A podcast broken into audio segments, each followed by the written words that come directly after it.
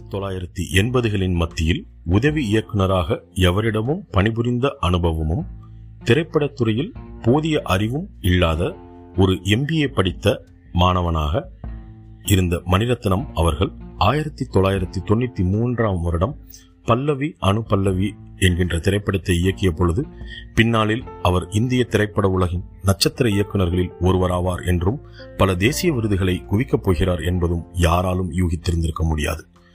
இன்று தமிழ் மற்றும் இந்திய சினிமாவின் முகமாக போற்றப்படும் திரு மணிரத்னம் அவர்களின் 65வது பிறந்த நாள். இன்று நம் மனிதர்க்கினிய மணிரத்னத்தின் திரைப்படங்கள் குறித்து ஒரு உரையாடல் நிகழ்த்தலாம் என்று நினைத்தவுடன் நம் மனதில் உடனே தோன்றியவர் திரைப்பட தயாரிப்பாளர், விமர்சகர், நண்பர் மிஸ் சுஜாதா அவர்கள். வணக்கம் மிஸ் சுஜாதா, எப்படி இருக்கீங்க? வணக்கம் வணக்கம் மிஸ்டர் புத்தா, வணக்கம், எப்படி இருக்கீங்க? நாங்களும் நல்லா இருக்கோம், ரொம்ப சந்தோஷம் நீங்க எங்களோட ஷோக்கு வந்ததுக்கு. இன்னைக்கு மணிரத்னம் சாருடைய பிறந்த நாள், அதனால so we thought that okay to be called in our show and to talk about Maniratnam and his movies. Okay, thanks for that. Okay, that's such a wonderful thing. சாரோட ஒர்க் அப்படின்றது வந்து ரொம்ப இன்ஃப்ளூயன்சிங் அண்ட் இன்ஸ்பைரிங். இன்னும் நல்லா ஞாபகம் இருக்கு, அது மௌனராகம்ன்ற அந்த படம் பார்த்துட்டு இயக்குனர் அப்படின்னா யாரு, அதாவது who is called a director of a film அப்படின்னு எனக்குள்ள தோணின அந்த ஒரு தேடல் தான் இன்னி வரைக்கும் என்ன சினிமாவில் இருக்க வச்சிருக்கு. அந்த தேடலோட ஒரு ஃபவுண்டேஷன், த பேஸ், த அடிநாதம் அப்படின்னு சொல்லணும்னா அது மணி சார் தான். ஓகே, அது அவருடைய முதல் படமான அணு பல்லவி படம் அந்த கர்நாடக மூவில, கர்நாடகத்துல வந்துச்சு. அதுக்கப்புறம் வந்து அவர் வந்து பகல் நில, அதுக்கப்புறம் இதய கோயில், இந்த 3 படமுமே வந்துட்டு ரொம்ப பெருசா ரசிகர்கள் மத்தியில வந்து ரொம்ப பெருசா அது எடுபட, அது அந்த ஆரம்ப கட்டத்துல அது ஏன், என்ன காரணம் மேடம்? அது வந்து நம்ம ஜெனரேஷன்ல நம்மளே வந்து என்ன சொல்றது, ஒரு 10-11 வயசுலதான் இருந்திருப்போம் அந்த டைம்ல. So I think first of all அந்த 3 படங்களோட இசை, கேமரா, தொழில்நுட்பம், காஸ்ட், இது எல்லாமே வந்து பிரமாதமா பேசப்பட்டது 3 படமுமே. நீங்க வந்து அந்த ஒரு பகல் நிலவோட மியூசிக் இன்னைக்கு கூட நீங்க எடுத்து பாத்தீங்கன்னா, அண்ட் கோயின்சிடென்ட்லி ராஜா சாரோட பர்த்டே இன்னைக்கு as well. இதே கோவிலோட மியூசிக், பகல் நிலவோட music, Pallavi Anupallavi music, Lakshmi ma'am வந்து பல்லவி அனுபல்வில இருந்த மாதிரி வேற எந்த படத்துலயும் இருந்திருக்க மாட்டாங்க. 2வது வந்து அவரோட அந்த 3 படங்கள்லயுமே சினிமாட்டோகிராஃபி அவ்வளோ பியூட்டிஃபுல்லா இருக்கும். அந்த அதுவே அதாவது அந்த அவரோட ஆரம்ப கால படங்களிலேயே வந்து இந்த மாதிரி விஷயங்கள் எல்லாம் பேசப்பட்டுதான் வந்துட்டு இருந்தது. இந்த box office and critical acclaim and you know அந்த ஒரு எல்லைகளை தாண்டின ஒரு வெற்றின்னு ஒரு இயக்குனருக்கு வரும் இல்லையா, ஒரு நட்சத்திர இயக்குனரா நீங்க சொல்ற மாதிரி பல்லவி அனுபல்லவி எல்லாம் தாண்டி அது மௌனராகம்ல இருந்து அவருக்கு வந்ததுங்கிறதுனால that became his defining film. So அந்த டிஃபைனிங் ஃபிலிமோட இன்னொரு மிகப்பெரிய விஷயம் என்னன்னா, அவரோட ஒரு கதாநாயகி இப்படிதான் இருக்கணும் அப்படின்ற அந்த வரைமுறைகள் எல்லாம் தாண்டி அவர் வந்து அவரோட சகோதரர் மறைந்த ஜி வெங்கடேஸ்வரனோட பேனர், சுஜாதா சினி ஆர்ட்ஸோட பேனர்ல செஞ்ச படம் தான் மௌனராகம். ஏன்னா ஃப்ரீடம் இருக்கும் அண்ட் சொன்ன மாதிரி படம் எடுத்து கொடுக்க முடியும், வேற யாரோட இன்டர்ஃபியரன்ஸும் இல்லாம he was able to give a vision to his character and script. இல்லைன்னா அதுக்கு முன்னாடி வரைக்கும் நம்ம வந்து இந்த தாலினா என்ன, ஃபர்ஸ்ட் நைட்னா என்ன, இல்லை அரேஞ்ச் மேரேஜ்ன்ற அந்த சிஸ்டமே போட்டு உடைக்கிற அளவுக்கு ஒரு கதாநாயகியை நம்ம அந்த படத்தை தான் பார்த்தோம். எனக்கு இது பிடிக்கல, இந்த பொண்ணு பாக்குறது சந்தையில மாட்டு பாக்குற மாதிரி இருக்குன்ற அந்த டயலாகே வந்து was path breaking one. But ஆனா அது இது எல்லாமே வந்து அவர் ஏதோ ஒரு பெரிய புரட்சி ஃபெமினிசம் பேசுற ஒரு படமா பண்ணாம he actually made it like a very believable, relatable and a beautiful love story. I mean that is what I think. அதனால தான் அந்த படம் இன்னும் பெரிய அளவுல போச்சு அப்படின்னு நான் நினைக்கிறேன். கண்டிப்பா அந்த மௌனராகம் வந்துட்டு ஒரு பெரிய அளவுல ஒரு பேசப்படுறதுக்கு முக்கியமான காரணம் வந்து அந்த ரேவதின்ற அந்த கேரக்டர் வந்து, அந்த பெண் கேரக்டர் இதுவரைக்கும் இல்லாத அளவுக்கு ஒரு ஒரு வித்தியாசமான ஒரு பாத்திர படைப்பா அது. ஆனா அதுக்கு முன்னாடி வரைக்கும் நமக்கு அந்த அந்த மாதிரியான ஒரு இது இல்ல. இது மேபி அவருடைய அவர் வளர்ந்த அந்த சூழல், அவர் பார்த்த பெண்மணிகள் அந்த அதோடைய தாக்கங்கள் வந்து அதுல இருந்திருக்கா? ஏன்னா வந்து நான் சொல்றேன், அர்பன் பிலிம் டைரக்டர்ஸ் இருந்திருக்காங்க. Sridhar sir urban film director தான். அவரோட ஸ்ரீதர் சாரோட படங்கள் நீங்க பார்த்தாலே எல்லாரும் ஆங்கிலம் பேசுவாங்க. ஹீரோயின்ஸ் எல்லாம் வந்து டிகிரி படிச்சவங்களா இருப்பாங்க. கல்யாணத்துக்கு முன்னமே காதல் அப்படின்ற ஒரு விஷயத்துல பாய் ஃப்ரெண்ட் கேர்ள் ஃப்ரெண்ட் அப்படின்னு சிவாஜி சார் வச்சு ஊட்டி ஒரு உறவுன்ற மாடர்னான ஒரு படம் பண்ணி கொடுத்தவர் தான் ஸ்ரீதர் சார். பட் அதெல்லாத்தையும் தாண்டி அந்த ஒரு பெண் அப்படின்ற அந்த ஒரு person, she is a person of her own free will அப்படின்னு காமிச்சது வந்து மணி சார் தான். அதுக்கு முன்னாடி அஃப்கோர்ஸ் பாலச்சந்தர் சார் படங்கள்ல நம்ம புரட்சி பெண்களை பார்த்திருக்கோம், குடும்ப பாரங்களை சுமக்கிற பெண்களை பார்த்திருக்கோம், எல்லாத்தையும் தாண்டி சொசைட்டிலேருந்து விதிவிலக்கா இருக்கிற பெண்களை பார்த்திருக்கோம். பட் மணி சார் படங்கள்ல சொசைட்டிக்குள்ள இருக்கிற ஆனால் தன்னோட சுய ஐடென்டிட்டியை விட்டு கொடுக்காத ஒரு பெண்ணை அப்பதான் முதல் பார்க்கணும். அது 1984 என் மௌனராகம். இதுல இன்னொரு ஒரு பாயிண்ட் இருக்குங்க மேம். நான் இப்போ சமீப காலங்கள்ல நிறைய சின்ன சின்ன பொண்ணுங்கள்ட்ட எல்லாம் பேசிட்டு இருக்கிறேன். ஒரு 20 வயசு 22 வயசு 23 வயசு பொண்ணுங்க இப்ப வந்து அந்த அந்த மோகன் கேரக்டரை வந்து ரொம்ப சிலாகிச்சு பேசுறாங்க. இப்படி ஒரு கேரக்டர் ஏன் இது வரைக்கும் இல்ல இன்னும் இல்லையே?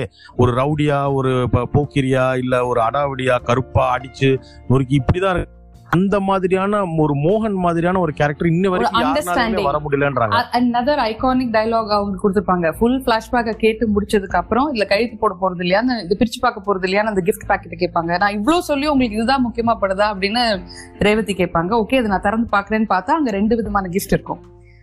அப்போ மோகன் சொல்லுவாரு, ஒன்னு நீயா விரும்பி கேட்டது விவாகரத்து அக்ரிமெண்ட், இன்னொன்னு நானா விரும்பி உனக்கு கொடுக்க போறது. உன்னோட கடந்த காலத்தை பத்தி எனக்கு கவலை இல்லை, உன் வருங்காலத்தை தான் நான் பகிர்ந்துக்க ஆசைப்பட்டேன் அப்படின்னு சொல்ற ஒரு கணவன் ஒரு மனைவிக்கு அமைவது என்பது, அதுவும் அந்த காலகட்டத்துல that was like a breath of fresh air.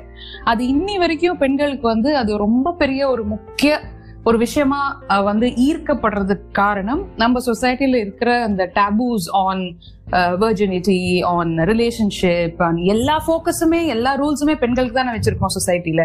So அதனாலேயே வந்து யூனோ அந்த கேரக்டர் வந்து இன்னி வரைக்கும் அந்த மாதிரி ஒருத்தர் இருந்தா நல்லா இருக்குமே தோன்ற அளவுக்கு பேசப்படுறதுக்கு காரணம் அது ஒண்ணுதான். பிளஸ் ஐ திங்க் அந்த கேரக்டர் வந்து மோரோலெஸ் அது மணி சாரே தான். அந்த மோகன் சந்திரகுமார் அப்படின்ற அந்த மோகன் சார் பண்ண கேரக்டர் வந்து completely like Mani Ratnam. Very cool, very casual, but at the same time very deep and very sensitive and sensible, who treats people very equally. அந்த மாதிரியான ஒரு ஹீரோவை நம்ம அதுக்கு முன்னாடி பார்த்தது இல்லை. அதுக்கப்புறமும் மேபி பெர்ஹாப்ஸ் அவரோட படங்களையும் அதுக்கப்புறமா வந்து கௌதம் மேனன் படங்களையும் தான் பார்த்துருக்கோம்.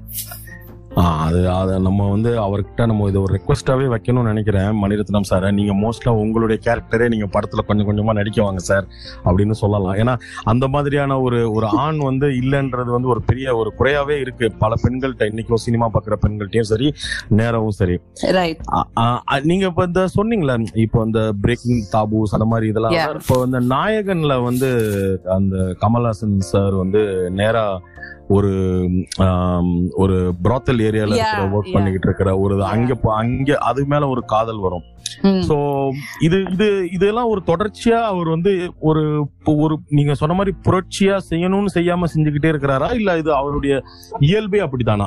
ஐ திங்க் ஒவ்வொரு காலகட்டத்திலயும் எல்லா நாடுகள்லயும் ஐகானிக்கா இருக்கிற பிலிம் மேக்கர்ஸ் எப்படி ஐகானிக்கா ஆறாங்க அப்படின்னா, they kind of represent the society they are living in at the moment. அவங்களோட நிகழ்கால சமுதாயத்தை பிரதிபலிக்கிற மாதிரி சினிமா எடுக்கிறாங்க. அட் த சேம் டைம் அந்த சமுதாயம் இன்னும் எப்படி இன்னும் மேம்பட்டு இருக்கணும் அப்படின்றத மனசுல வச்சுக்கிட்டு கேரக்டர்ஸ் உருவாக்குறாங்க. அதுல வருதுதான் நீங்க சொல்ற இந்த ட்ரெண்ட். ஏன்னா எழுதும் போதோ படம் பண்ணும் போதோ யாருமே வந்து அப்பா இன்னைக்கு இந்த படம் ஆஸ்கர், இந்த படம் வந்து 10 அவார்டு வாங்கிடும், 8 தியேட்டர்ல அப்படியே பட்டி தொட்டி எல்லாம் தூள் பறக்கும் அப்படின்லாம் நினைச்சுக்கிட்டு சினிமா பண்ண முடியாது. ஷூட்டிங் பண்ணும் போது அது ஒரு சீன், அது ஒரு கேரக்டர், அது கட் அண்ட் ஸ்டார்ட் கேமரா கட்டோட அது முடிஞ்சிச்சு. அதுக்கப்புறம் எடிட்டிங் டேபிள்ல வந்து படமா பார்க்கும்போது தான் ஓஹோ ஓகே இப்படிதான் இருக்குன்னு அந்த படம் எடுக்கிறவங்களுக்கே அப்பதான் அதோட full grasp of what they have created அப்பதான் அங்க வரும். ஸோ இந்த மாதிரி கேரக்டர்ஸ் அவர் வைக்கிறதுக்கு காரணம் வந்து definitely the women in Mani Ratnam movies அப்படிங்கிறதே ஒரு பெரிய தலைப்பு.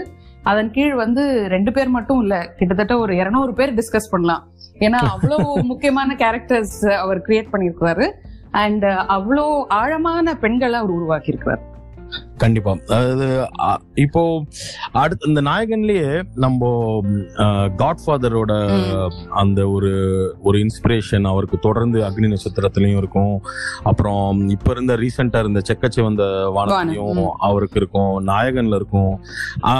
அந்த அந்த ஒரு இது அவருக்கு ஏன் மேம் எப்பயுமே வந்து அந்த ஒரு கேங்ஸ்டர் ஒரு மாதிரியான அண்டர் கிரவுண்ட் வேர்ல்டு அது மேல இருக்கிற ஒரு அந்த ஒரு ஈர்ப்பு ஏன் அவருக்கு? See, I think இது வந்து actually more relevant to somebody say like Ram Gopal Varma or Anurag Kashyap, because நாயகன் வந்து 16 வருஷங்களுக்கு அப்புறமா தான் ராம் கோபால் வர்மா கம்பெனின்ற ஒரு படம் எடுக்கிறாரு. தாவூத் இப்ராஹிம் லைஃபை வச்சு, Chhota Rajan life and Dawood Ibrahim life வச்சு கம்பெனின்னு ஒரு படம் எடுக்கிறாரு. பட் நாயகன் எடுக்கும் போது அது காட்ஃபாதரோட பிரதிபலிப்பா இல்லையா அப்படின்ற மாதிரிலாம் அவங்க யோசிக்கல. நிறைய இன்டர்வியூஸ், நானும் மணி சார் சில இன்டர்வியூஸ் எடுத்திருக்கேன், நிறைய இன்டர்வியூஸ் படிச்சிருக்கேன். அவர் வந்து வர்தாபாயோட லைஃபை வச்சுதான் நாயகனை எழுதுறாரு. Which is why டைம் மேகசீனோட ஆல் டைம் 100 films, அதாவது all time 100 films of the வேர்ல்டுல காட்ஃபாதரும் இருக்கும், நாயகனும் இருக்கும். அண்ட் இந்தியாவில இருந்து போன ஒரு தமிழ்நாட்டில இருந்து போன ஒரு மிகப்பெரிய என்ட்ரி வந்து நாயகனா தான் இருக்க முடியும். So to that extent gangster பிலிம்ஸோட அந்த ஒரு ஆன்டி ஹீரோவை அவ்வளோ ஹீரோயிக்கா, though he dies in the end, he is a big hero. முன்னாடிலாம் வந்து ஆன்டி ஹீரோனா அது வந்து ஒரு தப்பும் தவறும் செய்யற ஒரு ஹீரோ, தப்பும் தவறுமாவே இருப்பாரு. நம்ம ரவுடி ஹீரோ ரவுடியாவே இருப்பாரு, அந்த மாதிரி ஒரு மாஸ் ஹீரோ மசாலா ஹீரோ அப்படி இருப்பாரு. பட் இது வந்து ஒரு character analysis. Nayakan is both biopic, character study, and it is drama, action drama அப்படின்ற அந்த மாதிரி ஜானர்ஸ்ல, மல்டிபிள் ஜானர்ஸ்ல ஃபிட் ஆகக்கூடிய ஒரு படம். நேத்து கூட ஐ மீன் எனி டைம், நேத்துக்குன்னு இல்லை, என்னைக்கு நீங்க அந்த படம் பார்த்தாலும் அது ஏதோ இன்னைக்கு எடுத்த படம் மாதிரி இருக்கும். அதுதான் நாயகனோட சக்சஸ் அப்படின்னு சொல்லலாம். அந்த கேள்வி வந்து அவருக்கு அந்த ஒரு தார்மீகமான அடிப்படை கேள்வி வந்து அவருடைய எல்லா படங்களையுமே நம்ம பார்க்கலாம். நீ நல்ல அந்த அந்த அந்த எல்லா கேரக்டருமே அவருடைய எல்லா படங்களையுமே அந்த ஒரு கேள்வி ஒரு மெல்லிய ரொம்ப மெதுவா சைலண்டா அண்டர் கரண்ட்ல ஓடிக்கிட்டே இருக்கிற மாதிரியே ஒரு ஃபீலிங் இருக்கும். அந்த கேரக்டர் செய்யறது நல்லதா கெட்டதா அப்படின்ற மாதிரி, நல்லவனா கெட்டவனா. ஐ திங்க் லைஃப்ல நம்மளே அப்படிதானே, ஒரு நாள்லயும் ஒரு 20 மணி நேரத்துக்குள்ள நம்ம தூங்கி விழிச்சிட்டு போய் திரும்ப படுத்துக்கிறதுக்கு முன்னாடி நம்ம செய்யற எல்லா விஷயங்களையும் நம்ம every minute we are questioning ourselves. I think that is an underlying character that we should create. அந்த கேரக்டருக்கு அவ்வளோ தெளிவா ஒரு கேரக்டர் பண்ணிட்டோம்னா அவங்க சொசைட்டில இருந்து விலகிதான் இருப்பாங்க. சொசைட்டிக்குள்ள இருக்கிறவங்க யாருமே வந்து கிரே ஷேட்ஸோட தான் இருப்பாங்க. சோ நான் நல்லவனா கெட்டவனா அப்படின்ற கேள்வி வந்து ராவணன்ல இருக்கிற விக்ரம் கேரக்டருக்கும் பொருந்தும், நாயகன்ல இருக்கிற காட்ஃபாதருக்கும் பொருந்தும். அதே ராவணன்ல இன்ஸ்பெக்டரா நடிச்ச பிருத்விக்கும் பொருந்தும். so there is nobody who's completely good and nobody who's completely bad. But நம்ம அந்த சொசைட்டியா இருக்கிறதுனால நம்ம நல்லவங்களை மட்டுமே போற்றி பாடி போறேன்னு பாடிட்டு இருக்கோம்ல. சோ அந்த மாதிரி நம்ம பண்ணி நம்மளால வந்து ஒரு ஹியூமனா அவங்களை பாக்குறதுன்றது ரொம்ப கஷ்டமான ஒரு விஷயமா இருக்கும். சோ இட் இஸ் அந்த போற்றி பாடி பொண்ணே சாங் சொன்னது காரணம் பிகாஸ் நாயகன் சொன்னா கூடவே ஒரு ஆஃப்டர் மெனி இயர்ஸ் 1992ல தேவர் மகன் ஒண்ணு வருது கூடவே. So these two films are very important. அது கமல் ஹாசன் அப்படின்ற அந்த ஒரு பேர் இந்த ரெண்டு படங்களுக்கும் பொருந்தும். ஐ மீன் சமமான இருக்கிற ஒரு பெயர். பட் இருந்தாலும் there is a lot of conflict ஒரு கேரக்டருக்கு இருந்தாதான் அது பார்க்கும் போது நமக்கு சினிமா ரொம்ப சுவாரஸ்யமா அமையும், வாழ்க்கை மாதிரியே இல்ல. அது என்னன்னா இப்போ அது மோஸ்ட்லி அந்த நீங்க தொடர்ந்து பாத்தீங்கன்னா மௌனராகத்துல வந்து கார்த்திகோட கேரக்டரா இருக்கட்டும், பகல்ல வந்து முரளியோட கேரக்டரா இருக்கட்டும், நாயகன்ல தளபதி ரஜினிகாந்தோட கேரக்டரா இருக்கட்டும், இப்ப ராவன் இது பாத்தீங்கன்னா அந்த எல்லாத்தையும் ராவனை கூட நம்ம விட்டுறலாம். அது ஒரு இது அது ஏன் வந்து ஒரு மாதிரியா வந்து ஒரு ரவுடிசம் நிறைந்த ஒரு அது நம்ம கிரே ஷேடுன்னு சொல்லிட்டது இல்லாம ஒரு ரவுடி தான். ஏன்னா இதே மணிரத்னம் தான் அந்த மோகன் கேரக்டரையும் சொல்றாங்க. பட் அதே இதை வந்து ஏன் வந்து அவர் வந்து அந்த பெண்கள் இது ஒரு ஒரு கெட்ட கெட்ட பையன், அந்த கெட்ட பையனை வந்து தான் வந்து பெண்களுக்கு பிடிக்கிறன்ற மாதிரியான ஒரு சமூகத்துல வந்து அவர் காட்ட விரும்புறாரா? I don't think so. ரோஜால அந்த மாதிரி எந்த கேரக்டருமே கிடையாது. அவரோட மோஸ்ட் ஃபேமஸ் ஃபிலிம் ரோஜா அப்படின்னு நீங்க எடுத்துக்கிட்டா after Nayakan international level, national level, so many awards, introducing Rahman, அந்த பல சிறப்புகள் அந்த படத்துக்கு உண்டு. அப்படி இருக்கும்போது நீங்க அரவிந்த் சுவாமி கேரக்டர் எடுத்துக்கங்களேன், very much from life and very much exactly like மோகன் in Mouna Ragam. Very much closer to Mani Ratnam in real life. ஒரு அக்கா பொண்ணு பார்க்க போற ஒரு பையன் தங்கச்சியை கல்யாணம் பண்ணிக்கிறான், ஆனா அந்த அக்காவோட கண்ணியத்தை விட்டு கொடுக்காம இந்த வேலையை செய்யறான். அண்ட் அந்த இந்த பொண்ணோட மனசையும் கவரணும் அப்படின்னு நினைச்சுக்கிற ஒரு கதை, அது மனம் கவர்ந்த கணவனா இருக்கணும்ன்றதுதான் மணிரத்னம் ஹீரோஸோட முக்கியமான ஒரு satisfaction, I mean satisfying quality அப்படின்னு நினைக்கிறேன். So that I think he follows whether the hero is a anti hero or a hero hero. So அது அவர் படங்கள்ல வந்துருது ஆக்சுவலா. பட் இன்னொரு விஷயம் என்னன்னா, இந்த ஐ திங்க் ஒரு ஃபில்ம் மேக்கரோட வெற்றியே வந்து பலவிதமான கதைகளையும் பலவிதமான கதாபாத்திரங்களையும் நம்ம கண் முன்னாடி கொண்டு வந்து நிறுத்துறது தான். அண்ட் தட் டூ நம்ம கண்ட்ரியில, just like Kurosawa sir had a huge repertoire of films, or Europe எடுத்துக்கிட்டீங்கன்னா all those directors are you know பல 30 வருடம் 40 வருட யூனோ படங்கள்லாம் பண்ணியிருக்காங்க. ஆனா எப்படின்னா நம்ம ஊர் மாதிரி ஒரு வருஷத்துல ஒரு டைரக்டருக்கு நம்ம வந்து 3 படங்கள் கூட பண்ணுவாங்க நம்ம ஊர்ல இருக்கிற ஃபில்ம் மேக்கிங் ஸ்டைலுக்கு. அந்த ஊர்ல எல்லாம் அப்படி கிடையாது. They take a lot of time to write a script, two pre production, then come in to shoot. Whereas இங்க அப்படி கிடையாது. சோ அப்படி இருக்கும்போது ஒரு 40-45 வருடங்களாக ஒரு இயக்குனர் வந்து ரெலவெண்டா இருக்கிறாரு. அவரோட அடுத்த படைப்பு எப்ப வரும்னு எல்லாருமே காத்துட்டு இருக்காங்க. அது வரும்போது அதுக்கு உண்டான ஒரு மிகப்பெரிய யுஃபோரியா வந்து இந்தியாவில எந்த இயக்குனருக்கும் அந்த மாதிரி அந்த அளவுக்கு யுஃபோரியா கிடையாது.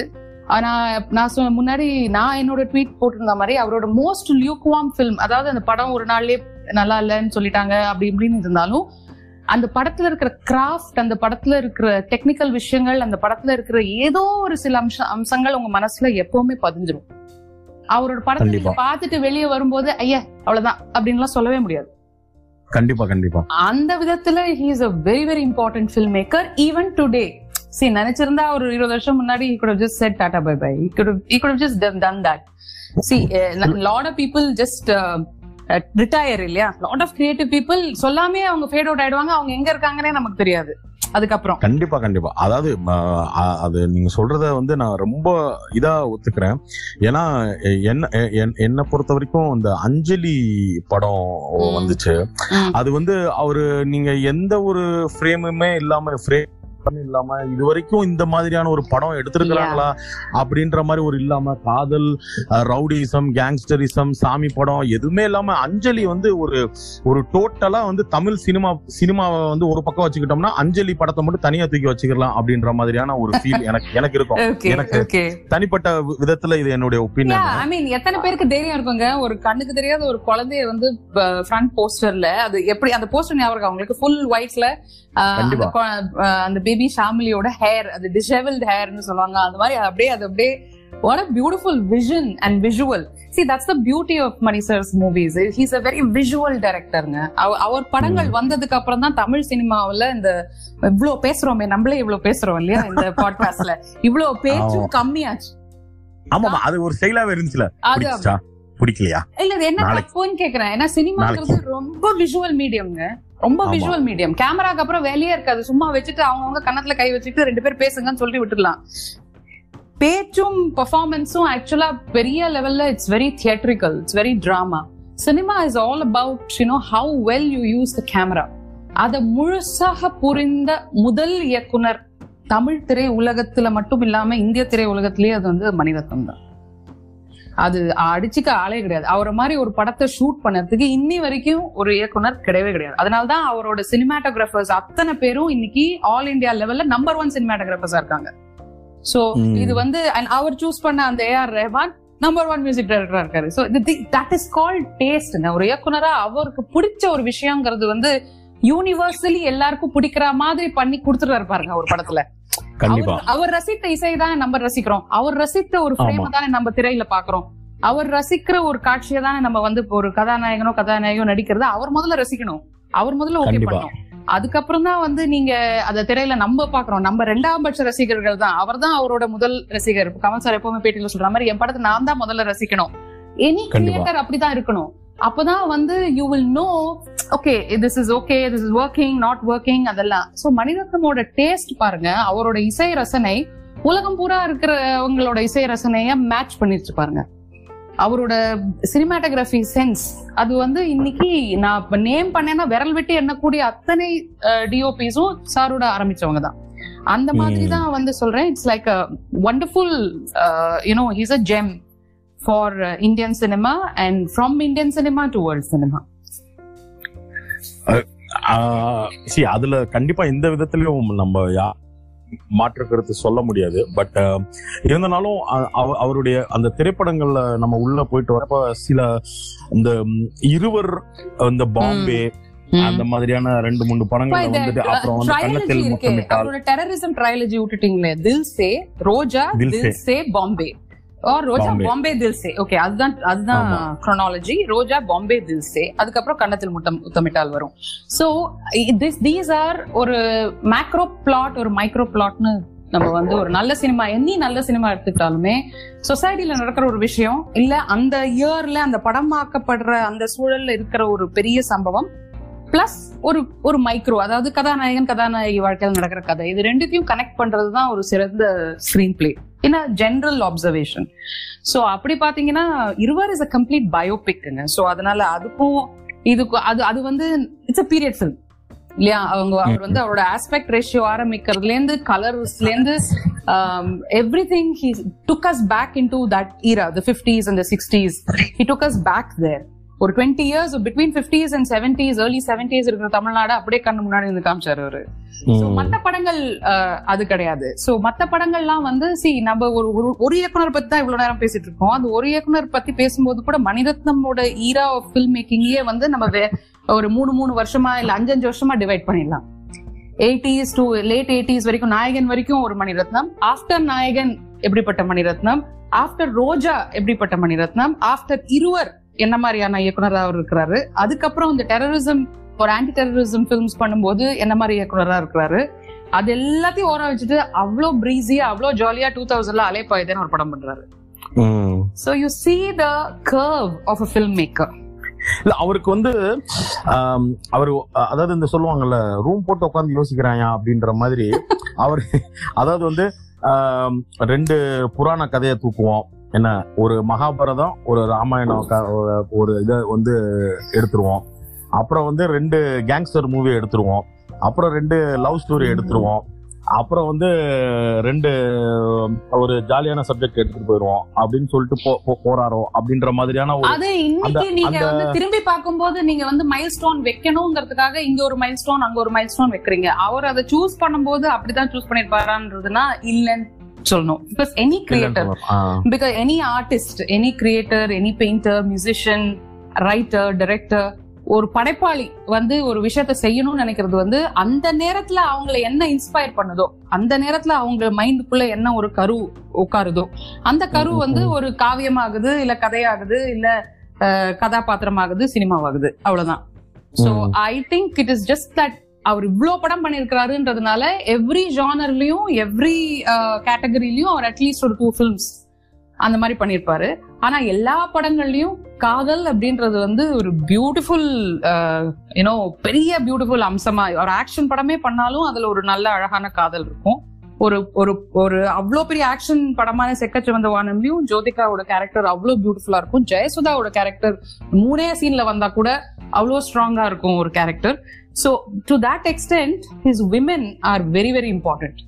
முதல்ல நம்ம பேசிட்டு இருந்த அந்த ஒரு விஷயம் தான் அது வந்து எந்த காலகட்டத்துக்கு அவர் 2000ல ஒரு ஷாலினியோட கேரக்டர் எடுத்துக்கங்க அலைப்பாயுதையில, இல்ல நித்யா மேனனோட character after so many years he does you know closer to the end of 2000 he does okay company. Nithya மேனனோட கேரக்டர் அந்த படத்துல how bold and how modern and how open and how complicated. அவ்வளவு தூரம் வந்துகிட்டே இருந்தவர் ஏன் வந்து காற்று வெளியீடை கண்ணம்மால வந்து அந்த கேரக்டரை வந்து நல்லா போயிட்டே இருக்கிற மாதிரியே இருந்துட்டு டக்குன்னு ஏன் வந்து அந்த காற்று வெளியீடை is a very difficult and complicated story. It is a drama. அவரே வந்து அந்த படத்துக்காக தான் நான் வந்து சார் வந்து இன்டர்வியூ பண்ணேன். அந்த இன்டர்வியூல நான் கேட்ட கேள்விதான் இப்ப நீங்க என்கிட்ட திருப்பி கேக்குறீங்க. சோ எதுக்காக வந்து இவ்வளவு சிறப்பான பெண் கேரக்டர்ஸ் எல்லாம் கிரியேட் பண்ண மணிரத்னம் இப்படி ஒரு மீக் அண்ட் சப்மிசிவா திரும்ப திரும்ப அபியூஸ் பண்ற, திரும்ப திரும்ப துன்புறுத்துற, திரும்ப திரும்ப டாக்ஸிக்கா இருக்கிற ஒரு ஆளை வந்து வாழ்க்கைக்குள்ள ஏத்துக்கணும். அவனா அவ்வளவு வீக்கா, இதுவே ரியல் லைஃப்ல நடந்தாக்க அந்த பொண்ணு வேணாம் அப்படின்னு சொல்லிட்டு போயிட்டே இருப்பா அப்படின்றது பொது கருத்துங்க. இந்த பொத்தாம்படியா கருத்து சொல்றது அப்படின்றது வந்து இந்த ட்விட்டருக்கு வேணா ரொம்ப ஈஸியான ஒரு என்ன சொல்றது ஜென்ரலைசேஷன் இருக்கலாம். பட் உங்களுக்கும் தெரியும், எனக்கும் அந்த மாதிரி பெண்களை தெரியும். ஏன் ஒரு பெண் அந்த மாதிரி ஒரு ஈக்குவேஷன்ல இருக்கிறாங்க அப்படின்னு 20 இயர்ஸ் 25 இயர்ஸ்லாம் அந்த மாதிரி மேரேஜஸ்ல இருக்கிற எத்தனையோ பெண்கள் ஒரு 30 வருட காலம் கழிச்சு விலகி வந்திருக்காங்க. இல்ல சில பேர் விலகாம அப்படியே அந்த மேரேஜ ஒரு விதமான அரேஞ்ச்மெண்ட் அண்ட் அண்டர்ஸ்டாண்டிங்கோட எடுத்துட்டு போயிருக்காங்க. And it is I think one of the most difficult films. ஏன்னா ஒரு abuser and the person who is abused அப்படின்றது வந்து ரொம்ப டேஞ்சரஸான ஒரு ஜோன். அது வந்து அந்த ரெண்டு பேருக்கு மட்டுமே தெரியும் அந்த ஈக்குவேஷன் ஏன் வளருது, அந்த ஈக்குவேஷன் ஏன் இருக்கு அவங்க வாழ்க்கையில அப்படின்றது. அது எந்த விதத்திலயும் வந்து அது அந்த பெண் வந்து கம்ப்ளைண்ட் பண்ணாத வரைக்கும் we won't even know what is happening. Sometimes நம்மளே போய் காப்பாத்தி கூட்டிட்டு வர வேண்டிய சூழ்நிலை எல்லாம் இருக்கு ரியல் லைஃப்ல. பட் அந்த படத்தை பொறுத்த வரைக்கும் it's a very dominant, toxic man who is with a very sensitive, fragile girl. But who is also strong. அதனால தான் அவன் விட்டு விட்டு போறா. பட் அவன் திரும்பி நல்லையல்லே நீ இந்த நிலவே வந்து சாட்சி கிடையாது, நிலவே இஸ் நாட் அ குட் நிலவே but you are not saying I love you to me அப்படின்னு சொல்ற ஒரு வெரி சார்மிங் ஃபெலோ ஆல்சோ.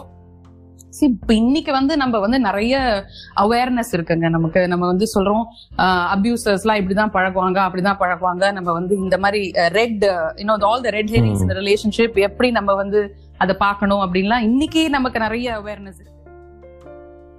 இந்திய சினிமாவின் முகமாக போற்றப்படும் திரு மணிரத்னம் அவர்களின் 65வது பிறந்த நாளை முன்னிட்டு கியூபிட் புத்தா பாட்காஸ்டில் இன்று நம் மனதிற்கினிய மணிரத்னத்தின் திரைப்படங்கள் குறித்து மிஸ் சுஜாதா அவர்களுடன் உரையாடி கொண்டிருந்தோம். நல்லை அல்லை நல்லை அல்லை, நன்னிலவே நீ நல்லை அல்லை என்று காற்று வெளியீடை படத்தோட அந்த ஹீரோயினை பற்றின டிஸ்கஷனோட நம்ம எபிசோட் 1 முடிஞ்சிருக்கு. அடுத்த எபிசோட் நாளைக்கு வெளியிடப்படும். அதுவரை உங்களிடமிருந்து விடைபெறுவது கியூபிட் புத்தா.